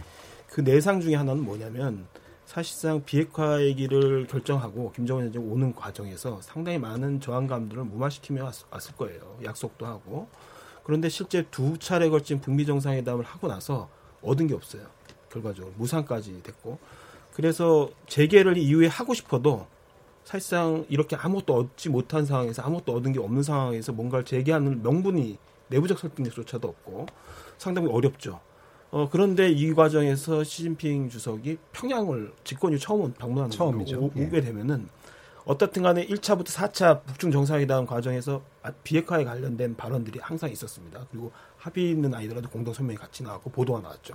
그래서 어떻든 간 요번에도 시진핑이 최소한 체면을 시진핑의 체면을 살려준다면은 결국 평양에 오게 되면은 참 비핵화에 대한 재확인이 어떤 형태든 이루어질 가능성이 높다. 예. 어, 그리고 그것이 한편에서는 어, 북미가 경색되어 있는 국면에서 시진핑에게 그런 확인을 시켜준다라는 거는 시진핑에게 뭔가 또 무게를 실어주는 역할도 하죠. 서로 뭔가 교환될 수 있는 부분이 충분히 존재하는 거고 내부적으로 이 비핵화 얘기를 가고 있는 것에 대한 회의감이 팽배했을 텐데 그 팽배함을 상당히 해소시켜주거나 무마해줄 수 있는 역할이 음. 그래서 김정은 정권 김정은 위원장의 권위가 흔들리는 것 그것이 곧 비핵화로 선택했던 길을 이 흔들리는 걸 의미하는데 그것을 상당 부분 관리해 줄 수 있는 역할을 한다. 예. 왜냐하면 연초에 중국 외교부 당국자들은 그런 얘기를 해요. 왜냐하면 북한이 정상회담을 하자고 하면 상당히 불편하다. 왜냐하면 미중 무역 전쟁 중인데 하기가 상당히 불편함에도 불구하고 받아들일 수밖에 없는 거는 그것까지 안 받아주게 되면은 김정은 위원장의 권위가 상당히 흔들린다. 음. 그래서 그 권위를 관리해주기 위해서라도 상당 부분 받아들일 수밖에 없다라는 얘기까지 했었거든요. 그 말은 뭐냐면 중국이 나름대로 그런 관리에 대한 관점을 갖고 있다라는 것이고 뭐 따라서 경제협력 관련해서도 제북 제재를 크게 벗어나지 않는 선에서 뭔가 선물을 보따니 가져갈 가능성이 있고 그것이 내부에 주는 나름대로의 어, 영향이 있다고 봅니다. 그래서 중국 북한도 나름대로 실익을 얻어서 이것이 기본적으로 북미 회담을 재개할 수 있는 안정감, 자기 내부의 안정감들을 확보하게 되고 그것이 또 한미 정상회담에서 나오는 메시지를 보고 그리고 나서 이제 북미 협상 재개나 남북 대화를 할 수 있는 수순으로 갈 수 있는 좋은 발판이 되는 거죠. 예. 그래서 북한 쪽에 상당히 유리하다. 그리고 중국 쪽에서도 G20에서 결국은 미중 무역 분쟁 관련해서談판을 지어야 되는 마당에 북한 카드를 하나 들고 가는 것이 나쁘지 않은 예. 부분이 있죠. 그래서 저는 미국, 북한이나 중국에게는 상당히 실익 측면에서는 전략적으로 좋은 타이밍에 좋은 음. 정상회담을 하는 것이고 한국도 역시 마찬가지로 굳이 남북 정상회담을 한미 정상회담을 이전에 해야 된다라는 방식으로 접근하기보다는 어떤 면에서는 북중 정상회담을 통해서 북한이 나름대로 내부적 안정감 그리고 메시지상에서의 자기 지지를 확보한다는 안정감 이런 것들이 확보되는 상태에서 한미 정상회담에서 좋은 메시지를 발신해 준다면 충분히 남북 대화나 북미 협상 재개로 나올 가능성이 높다. 왜냐하면 북한이 최소한 북중 정상회담을 하면 어떻든 간에 완전한 비핵화, 비핵화에 대해서도 어떤 형태든 과거보다는 동일하거나 최소한 그보다 나은 발언을 해줘야 되는 예. 무게감이 있어요. 이, 이 실릴 수밖에 없거든요. 그래서 저는 상당히 긍정적인 영향을 미칠 예. 거라고 생각을 합니다. 그럼 시간상 요거 요 부분에 대한 혹시 한 분 정도만 반론이나 보완하실 의견이 있으시면 한번 들어볼게요. 뭐 제가 그, 예. 뭐, 예. 예. 예. 예. 한번 뭐 저는 약간 다르게 봐요. 왜냐하면은 지금 아, 왜이 시점에 시진핑 주석이 갔을까? 올해 뭐 방북을 해야 될 필요성이 있다는 거는 이미 다 알려진 거죠. 김정은 위원장이 네 번 중국을 갔어요. 그리고 또 올해는 북중수교 70주년이에요. 그럼 시진핑 주석이 연초부터 계속 갈 수 있다, 갈 수 있다 이야기 나왔어요.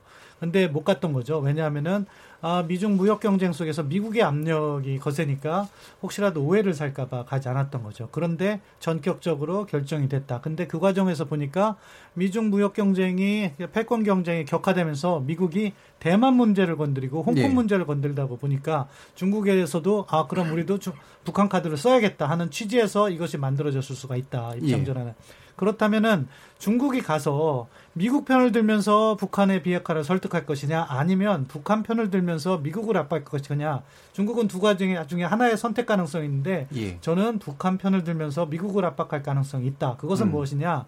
아 북한 김정은 위원장이 뭐 비핵화 하겠다는 말은 말인 것이고 그 이행과 관련해서 어떻게 하느냐가 중요한데 북한이 주장하고 있는 체제 보장과 위협 해소를 지지하고 또 북한의 단계적 비핵화 해법을 지지한다면은요 사실은 비핵화란 말은 하지만 미국의 입장과는 반대편에서 북한을 지지하는 그런 효과를 거둘 수밖에 없다. 예. 이것은 오히려 지금 만약에 친서 교환 이후 북미 실무 회담이 준비되는 과정에서 그 판까지도 깰 수 있는 중국의 영향력 행사가 될 수 있기 때문에 이것을 마냥 긍정적으로 봐서는 안 된다고 생각합니다.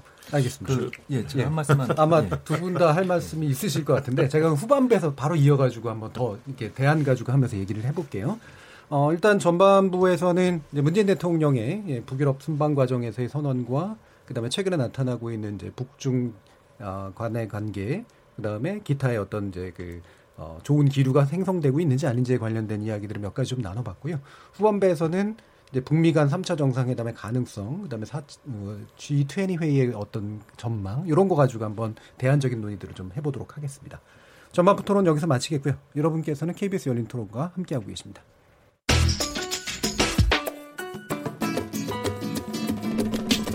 묻는다, 듣는다, 통한다. KBS 열린 토론. 듣고 계신 청취자 여러분, 감사드립니다. 들으면서 답답한 부분은 없으신가요? 궁금한 점은요? 그렇다면 함께 토론에 참여하시죠. 유료 문자 9730을 이용하시면 됩니다. 단문은 50원, 장문은 100원의 정보 이용료가 있습니다. 스마트폰 어플리케이션 KBS 모바일 콩을 통해서도 무료로 참여하실 수 있습니다. KBS 열린 토론은 언제나 열려 있습니다. 듣고 계신 KBS 열린 토론은 매일 밤 1시에 재방송됩니다. 자, 토론 진행되는 동안 청취자 여러분들께서 보내주신 의견 몇 가지 듣고 가겠습니다. 송아랑 문자캐스터, 아, 정희진 문자캐스터 연결합니다. 네, 안녕하십니까. 문자캐스터 정의진입니다. 문재인 대통령 북유럽 순방 메시지 북핵 협상 돌파구 될까라는 주제로 청취자 여러분이 보내주신 문자 소개해드리겠습니다. 네, 먼저 콩 아이디 김영조님. 미중 간 갈등이 심각합니다. 이런 상황에서 우리 정부의 한반도 운전자론 역시 더욱더 힘을 잃게 될 텐데요. 어려운 상황에서 내놓은 문재인 대통령의 북유럽 순방 메시지인 만큼 부디 좋은 결과를 이끌어내길 바랍니다. 콩 아이디 2475님. 대북 정책에 있어 북한에 너무 끌려가는 것 같습니다. 한미 동맹을 깨지 않게 미국의 스탠스에 보조를 맞춰야 한다고 봅니다. 콩 아이디 호우 시절님. 비핵화 협상 재개를 위해 북한도 비핵화를 위한 좀 더 적극적이고 진정성 있는 행동 그리고 결과를 보여줘야 합니다. 미국은 곧 대선 체제로 넘어가게 될 거고 그때는 지금보다 더 어려운 상황이 될 거라고 봅니다. 콩 아이디 K74551485님. 핵을 이고 있는데 최소한의 자위를 위한 국방비 증액은 필요하다고 봅니다 해주셨고요. 유튜브로 의견 주신 상순차 청취자분. 김정은은 핵보유를 인정받기 위해 회담하려고 하는 겁니다. 이런 회담을 해야 하나요? 핵폐기 절대 안 할 거란 거 이쯤 되면 확인되지 않나요? 콩 아이디 3116님. 문 대통령은 중재자일 뿐이지 결정은 미국과 북한이 하는 겁니다. 즉 미국과 북한이 협상 테이블에 앉게 하려는 노력을 하는 것입니다. 결정권은 없지만 협상이 깨지지 않고 평화 무드를 유지하기 위해 노력하는 중입니다. 문 대통령에게 달라진 무엇을 요구해서도 안 되고 진전이 없다고 평가해서도 안 된다고 봅니다. 라고 보내주셨네요. 네, KBS 열린 토론 지금까지 문자캐스터 정의진이었습니다. Yeah, yeah. Uh. 무엇이든 묻고 진심으로 듣고 마음으로 통하는 여기가 열린 토론 레디오가 진짜 진짜 토론 KBS 열린 토론 자 후반부 토론 시작해 보겠습니다. 김현우 국립외교원 교수, 신범철 아산정책연구원 안보통일센터장, 정국식 평화네트워크 대표 그리고 홍민 통일연구원 북한연구실장 네 분과 함께하고 있습니다. 자, 앞서 것을 다시 받아서 시간이 많지는 않습니다만, 어, 약간 더 얘기할 게 좀 있는 것 같아요. 그래서 우리 김현욱 교수님 같은 경우에는 이 북중 관계에 대해서 좀 다른 시각도 있으신 것 같은데 어떻습니까? 글쎄 뭐 음. 다른 시각이라기보다는 일단은 뭐 중국하고 북한 두 국가 모두 지금 궁지에 몰린 상태예요. 네. 중국 시진핑 주석은 이제 미국의 중국 때리기가 점점 전면화되고 있고 인도 태평양 전략 보면은 완전 전면 그 whole of government approach라는 얘기가 나와요. 그러니까 음. 완전히 전방위적으로 미국이 지금 중국 때리기에 정책을 올인하고 있는 상태란 말이에요. 그러니까 국내 정치적으로도 엘리트들이 계속 시주석을 비난하는 목소리가 조금씩 조금씩 들리기 시작해요. 거세 뭐 이렇게 공식적으로 나올 수는 없겠지만 그런 상태에서 이제 시지 시주석은 이 궁지를 뭔가 타개하기 위한 뭔가 해법이 필요한 거죠. 그러니까 이제 과감하게 제가 보기엔 그걸 위해서 이제 평양을 갔다고 보는 것이고 뭐 북한 역시 지금 대미 외교에서 이제 궁지에 몰린 거 아닙니까? 그래서 이제 그 궁지에 몰린 북한과 중국이 뭔가 만들어내기 위해서 이제 두그 두 정상회담이 시작이 되는 것인데 글쎄 제가 보기에는 이후에 뭔가 중국은 비핵화 문제에 대해서 미국이 풀지 못하는 그러한 북미 간의 실무 협상을 만들려고 노력을 할 것이고 거기에 대한 해법을 가지고 제가 보기엔 G20에 가서 트럼프하고 뭔가 딜을 하려고 할 것 같아요. 예. 근데 문제는 뭐냐면 북한과 미국의 실무 협상이 시작된다 하더라도 이번 북중 간의 정상 간의 만남이 아, 미국이 원하는 그리고 한국이 원하는 한반도에서의 북한의 비핵화를 어, 완전히 그 개런티하는 것은 아니다. 음. 저는 그렇게 말씀을 드리고 싶고 그래서 아직까지 뭐, 뭐, 김정은 위원장이 계속 올해 중으로 뭐, 북한, 미국 간의 어떤 정상회담을 바란다. 뭐, 뭔가 이런 희망과 목적을 가지고 있지만 아직까지 거기까지 가기에는 아직 음. 멀었다. 저는 그렇게 음. 봅니다. 뭔가 이제 그 급하게 해결해야 될 것들은 있는데 실제로 이제 구체적인 행복까지 나오게 되기에는 아직 불투명한 면이 많은 것 같아요. 어, 이 부분 또 정식 대표님 약간 간단하게 해주실 말씀 있으셨던 것 같은데. 예, 그러니까 이번에 시진핑의 방북 계획은 그 최근 한 한 달여 사이에 이 북중러 3자 관계 동화학의 예. 맥락에서 볼 필요가 있을 것 같아요. 그러니까 이제 5월 그 하순에 아, 블라디미르 푸틴과 김정은 위원장이 만나서 아, 첫 정상회담을 했고요. 그 직후에 시진핑과 푸틴이 두 번 만났습니다. 한 번은 어, 푸틴이 베이징에 갔었고 얼마 전에 이제 시진핑이 모스크바 가서 어, 이제 그 회담을 가졌습니다. 그리고 나서 지금 시진핑이 평양에 들어가는 그래서 이런 어떤 큰 그림을 어, 같이 볼 필요가 있습니다. 이제 이 3자 간의 정상 차원의 협의 과정에서 어떤 이제 한반도 비핵화 평화 체제 문제에 관해서 심도 깊은 전략적인 소통이 있었을 거다라고 이제 우리가 이제, 이제 생각을 해볼 수 있을 것 같고요. 그리고 그 어, 아마도 아마도 이제 아 시진핑으로서는 이 지금 가열되고 있는 미중 무역 전쟁에서 좀 출구를 고민할 필요가 있을 텐데요. 예. 트럼프도 부분적으로는 좀 그런 고민을 좀 예. 해야 되는 상황입니다. 특히 이제 대선이 다가오고 있는 시기에서 아, 무역 전쟁이 전면화될 경우에 자기 자기 본인의 지지 기반도 흔들릴 수 있기 때문에 이걸 좀 매듭을 지어야 되는데 출구가 잘 보이지 않는 이런 어떤 아, 상황에 있는 것이죠. 그래서 어, 시진핑으로서는 그 시진핑으로서의 최대치는 아, 이번에 이제 평양 방문을 통해서 김정은 위원장으로부터 비핵화 관련된 확고한 의지 그리고 조금은 구체화된 방법론 예. 예? 이런 어떤 부분들 관련해서 아, 얘기를 듣고 그 이제 G20이 가서 이제 그런 부분 관련해서 트럼프한테 얘기를 전달을 하면 그러니까 아마도 그런 얘기들을 할 수 있겠죠. 아니, 김정은 위원장은 분명한 그 비핵화 의지를 갖고 있다.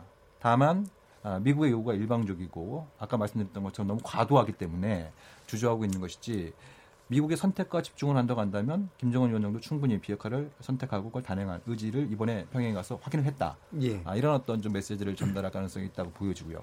그것이 의미하는 바는 만약에 이제 시진핑이 어떤 이제 북미 간의 뭐 이제 회담 재개에 긍정적인 역할을 하게 되면 그러면 트럼프로서도 무역 전쟁을 좀 종지부찍을 출구를 찾게 되는 겁니다.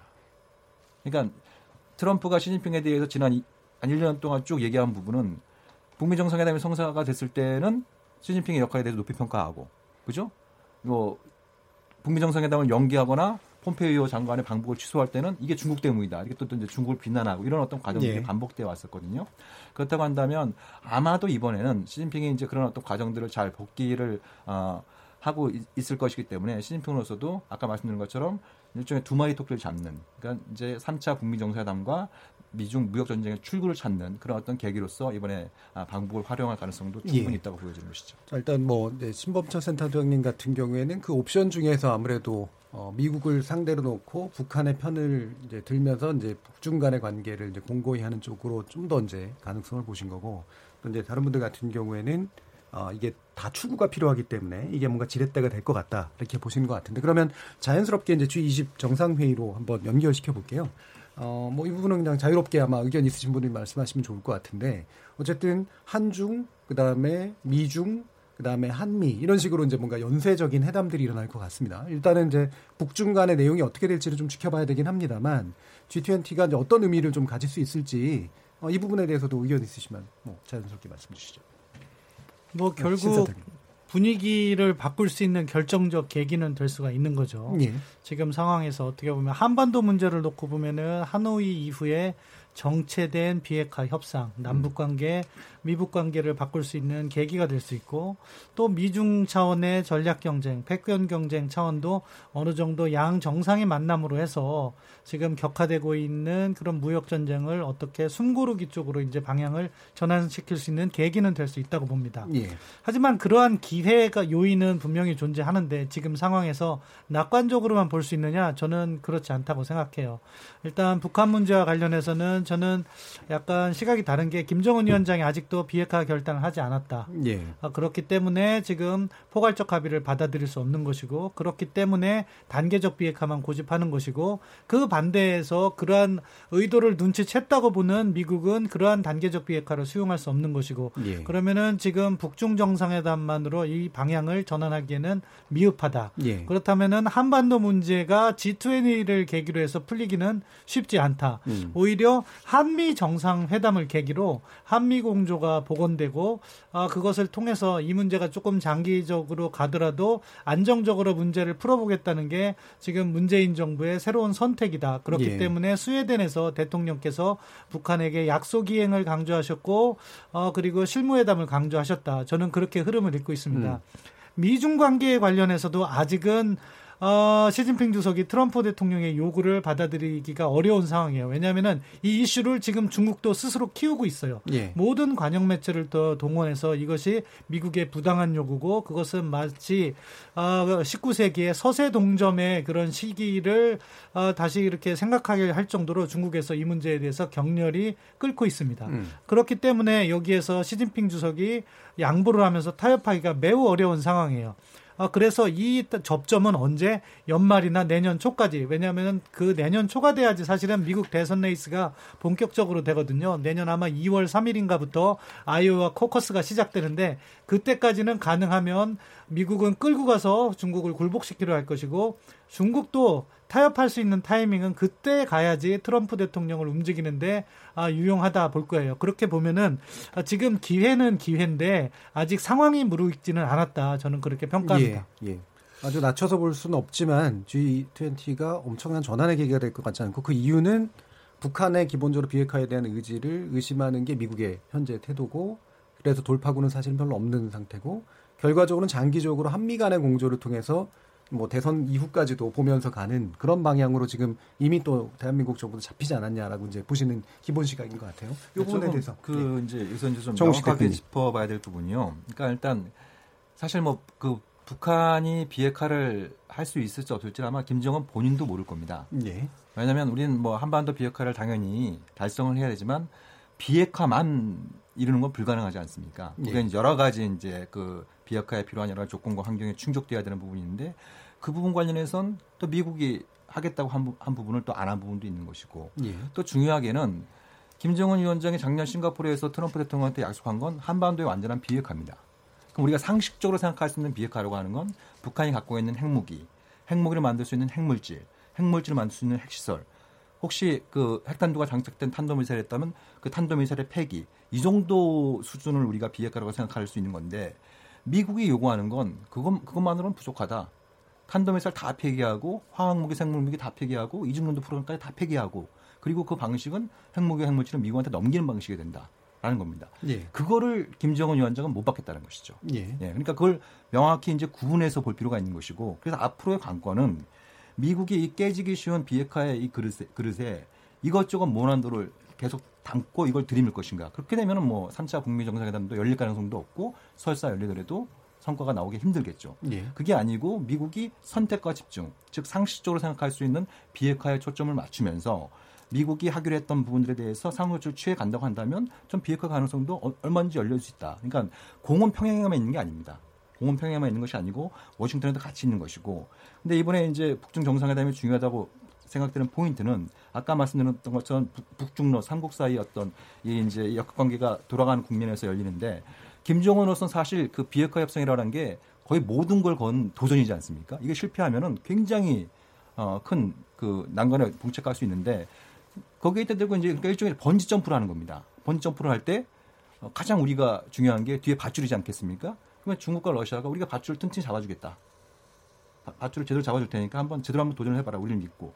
이런 어떤 메시지들이 제가 보기엔 푸틴과 김정, 김정은 새 정상회담 또 이번에 아, 시진핑이 아, 평양에 가서 나누는 어떤 북중 정상회담에서 담길 수 있는 메시지일 수 있는 예, 겁니다. 예, 북, 그 중국하고 러시아가 그 줄을 잡아주면 뭘 잡아줄 수 있나요? 근데?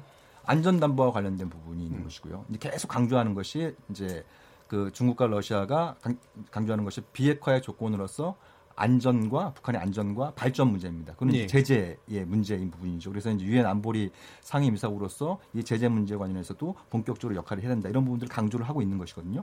그러니까 이제 그런 어떤 부분과 더불어서 어 이제 중로 사이에 이제 여러 가지 전략적 소통을 갖고 있는데 특히 러시아 같은 경우에는 핵폐기 경험이 굉장히 많은 나라입니다. 그러니까 아까 말씀드렸던 이제 미국의 방식은 예. 핵무기 핵물질을 뭐 미국한테 넘기라는 건데 사실 그건 말도 안 되는 요구인데 러시아가 중국에 중재안을 낼수 있는 것이죠. 미국이나 북한 내에서 폐기가 아니라 제3국으로의 어떤 반출 예. 이런 어떤 부분들도 아이디어로 나올 수 있기 때문에 여러 가지 가능성들은 열어놓고 볼 필요가 있는 것이죠. 예, 알겠습니다. 예, 예 간략하게 말씀드릴게요. 저도 약간 신범철 박사님하고는 괴를 같이 합니다. 조금 음. 디테일한 부분에서는 다른데 음. 저도 G20에서 중국은 중국이 원하는 그러한 대미 갈등을 완화시키는 데는 그렇게 성공적이지 예. 못할 거라고 봅니다. 지금 아시겠지만 미국의 대중국 압박이 상당히 거세지고 있고 좀 국내 정치적으로도 이제 시진핑이 점점 몰리고 있어요. 그래서 결국은 뭐 북한 입장에서는 이 비핵화를 안 하면서도 어떻게 해서든 중국으로부터 뭘 받아내기 위해서 북중 정상회담을 이용하는 것이지만 큰 그림에서 보면 결국은 어, 미중 관계에서의 지금 악화된 갈등 국면을 좀 낮추기 위해서 시진핑이 지금 북한을 가는 거거든요. 근데 과연 지금까지 계속해서 이제 모든 사안들이 미중 갈등 사안으로 번지고 있어요. 중국이 했던 거는 한반도 이 북한만큼은 갈등 사안으로 만들지 않겠다는 거였어요. 예. 근데 과연 지금 또 하나의 시진핑이 수를 둔 것은 이걸 북한을 가지고 미중 간의 협력 사안으로 이거를 승화시키겠다는 건데 과연 그러한 카드를 들고 가서 어, 지금 시진피 그 트럼프의 대중국 때리기는 어떻게 해서든 중국을 전면적으로 압박을 해서 무역 문제뿐만 아니라 IT 문제, 군사 문제, 경정 경제 문제까지 해서 모든 부분에서 중국의 부상을 막겠다는 게 지금 미국의 대중국 정책인데 어 이게 뭐 장기적으로 북한을 완, 완전히 비핵화로 끌어내는 그러한 뭐 해법을 중국이 도출하기를 힘들 건드라 뭐 단순히 뭐 그래 좀 좀 뭐 실무 회담에 좀 나가봐. 그래서 이제 북미 간의 실무 협상에 나오겠다고 북한이 결정을 했을 때 과연 그 정도 결정을 가지고 미국의 대중국 때리기가 멈추겠느냐? 예. 저는 그거는 쉽지 않다고 봅니다. 음, 알겠습니다. 추가적으로 저도 예. 뭐 사실 김현우 교수님하고 결은 좀 다르지만 어, 좀 해석에 약간 비슷한 공감대가 있는데 예. 뭐냐면 최근에 이제 중국의 분위기가 당국의 분위기가 어, 일단 방침이 내려온 것은 당의 방침이 내려온 것은 나의 길을 간다. 아, 음. 미중 무역전에서 나의 길을 간다라는 것이죠. 어, 그래서 절대 굴복하는 모습은 안 보이겠다라는 것이 표면적인 것인데 실제 내부적인 지침은 뭐냐면 시진핑 주석의 존엄이 훼손되지 않고 예. 중국 국민의 자존심이 훼손되지 않는 방식으로 출구를 빨리 모색해서 빠져나온다라는 예. 게 이제 사실상 내부적인 전략이다라는 것이죠. 그렇게 본다면 어떤 면에서 뭐 미중이 뭐 의도적으로 짜고 쳤 있을지는 아니더라도 최소한 중국 입장에서는 어떤 부분에서 북한을 이 경제 국면에서 끌어내서 일정 부분 비핵화에 대해 제 의지를 확인화 시켜주고 최소한 미국과 접점을 만들어줄 수 있는 가교 역할로서의 자기 역할을 이렇게 두드러지게 보이려고 하는 부분들. 그래서 뭔가 자신이 미중 무역 정제에서 이런 한반도의 역할과 기여를 한다는 부분을 활용하려고 하는 부분도 있을 수 있다고 봐요. 그게 예. 굳이 뭐 둘이 뭐 작당을 하고 하는 부분은 아니지만, 근데 이제 그런 과정에서 이 북중 정상회담이 한미 정상회담이 이어지는 과정에서 우리 정부가 남북 정상회담을 굳이 하겠다라고 얘기를 제안을 하는 이유는 상당히 절박함이 있다고 봐요. 왜냐하면 한미 정상회담으로 가서 나올 메시지가 충분하게 북한을 설득할 만한 것이냐? 예. 사실 그런 거리가 많지 않을 수 있거든요. 예. 그렇다면은 최소한 북중에서 확인된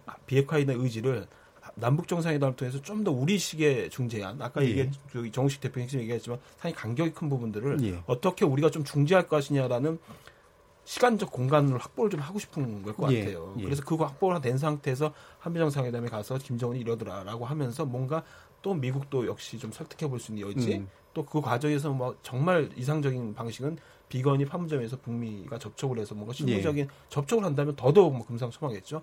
그래서 한국이 갖고 있는 남북 정상회담은 건 무리해 보이지만 상당 부분 절박하다. 예. 말씀드립니다. 알겠습니다. 뭐 이제 시간이 거의 다 돼서요. 어, 그러면 이제는 이제 재원 중심으로 마무리 발언 짧게 한 20초 정도씩 네, 부탁드리겠습니다. 먼저 신보천 센터장님. 예, 뭐 저는 우리 정부의 방향성에 대해서는 이의를 제기하지 않습니다. 이것을 음. 대화로 끌고 가서 평화적인 방법으로 해결해야 되죠. 다만 국제 정세의 흐름은 냉정하게 봐야 되는 것이고 그 그리고 북한의 의도도 우리가 의심을 하면서 가야 된다. 음. 그리고 이것이 어, 문재인 정부 임기 내에 풀리지 못할 가능성도 염두에 두고 예. 지속 가능성을 바탕으로 해서 지금 남남 갈등 해소라든가 우리가 할 수 있는 일을 먼저 하면 북한 문제는 따라서 풀리는데 아직도 너무 북한에 몰입하는 그런 예. 경향을 보여서 아쉬움이 있다. 이 부점을 좀 시정했으면 하는 바람입니다. 알겠습니다. 정우식 대표님. 네, 그러니까 그 일단 지금 좀 어, 우리 정부의 좀 아쉬운 부분은 어, 좀 한국식 해법이라 그럴까요? 아, 이런 게 좀 잘 안 보이는 예. 것 같습니다. 그러니까 뭐 중재자나 촉진자나 너그 이전에 운전자 뭐 여러 가지 표현들이 있었습니다만 가령 이제 아까 말씀드린 것처럼 비핵화의 개념이나 목표를 둘러싼 북미 간의 동상이몽이 굉장히 크지 않습니까? 예. 근데 이제 정부는 계속 갔다 아, 이런 얘기만 반복을 해왔는데 아, 좀 갔다고 주장할 단계가 아니라 이런 어떤 그 북한의 입장 또 미국의 입장을 두루 아우르면서 우리가 생각하는 비핵화, 우리가 추구하는 비핵화는 예. 무엇인가 이런 부분들에 대한 좀 공론화 또 해법 마련도 중요하다고 생각이 되고요. 예, 알겠습니다. 어, 예, 거기까지만 그, 예. 김영욱 교수님. 예, 지금 첫 번째 세 가지만 간략하게 말씀드린 첫 번째는 이제 북한 문제와 미중 갈등이 연계되기 시작을 했다. 예. 그게 이제 새롭게 나타나기 시작하는 현상입니다. 지금까지는 이 두 개를 상당히 의식적으로 중국이 분리시키려 그랬어요. 음. 왜? 연계시키면 미국한테 뚫겨 맞으니까. 근데 이게 슬슬 연계가 되기 시작했다는 거. 두 번째는 그건 뭘 의미하냐? 북한이 다시 한번 미중 두 강대국 사이에서 자기의 이익을 위해서 줄타기를 시작을 했다. 예. 그건 뭐냐면 세 번째, 우리 외교가 점점 더 힘들어진다는 거예요. 음. 그래서 결론은 뭐냐면 이런 국제 정세와 한반도 정세가 맞물리는 상황 속에서는 결국은 한국과 미국 지금과 같은 상황에서는 미국이 상당히 주도권을 쥐고 중국 때리기와 비핵화 문제를 다 주도권을 쥐고 있기 때문에 예. 결국은 한미가 중심이 돼서 움직여야 된다. 알겠습니다. 어, 여기까지 들어야 될 것 같네요. 아까 그, 어, 홍민 실장님은 마지막 발언으로 해주셨던 거라고 받아들이겠습니다. KBS 열린 토론, 어, 오늘은 문재인 대통령의 북유럽 순방 메시지가 북핵 협상 돌파구가 될지에 대해서 논의해 봤습니다. 어, 수고해주신 모든 네 분께 감사드리고요. 저는 내일 저녁 7시 20분에 다시 찾아뵙겠습니다. 지금까지 KBS 열린 토론 정준이었습니다.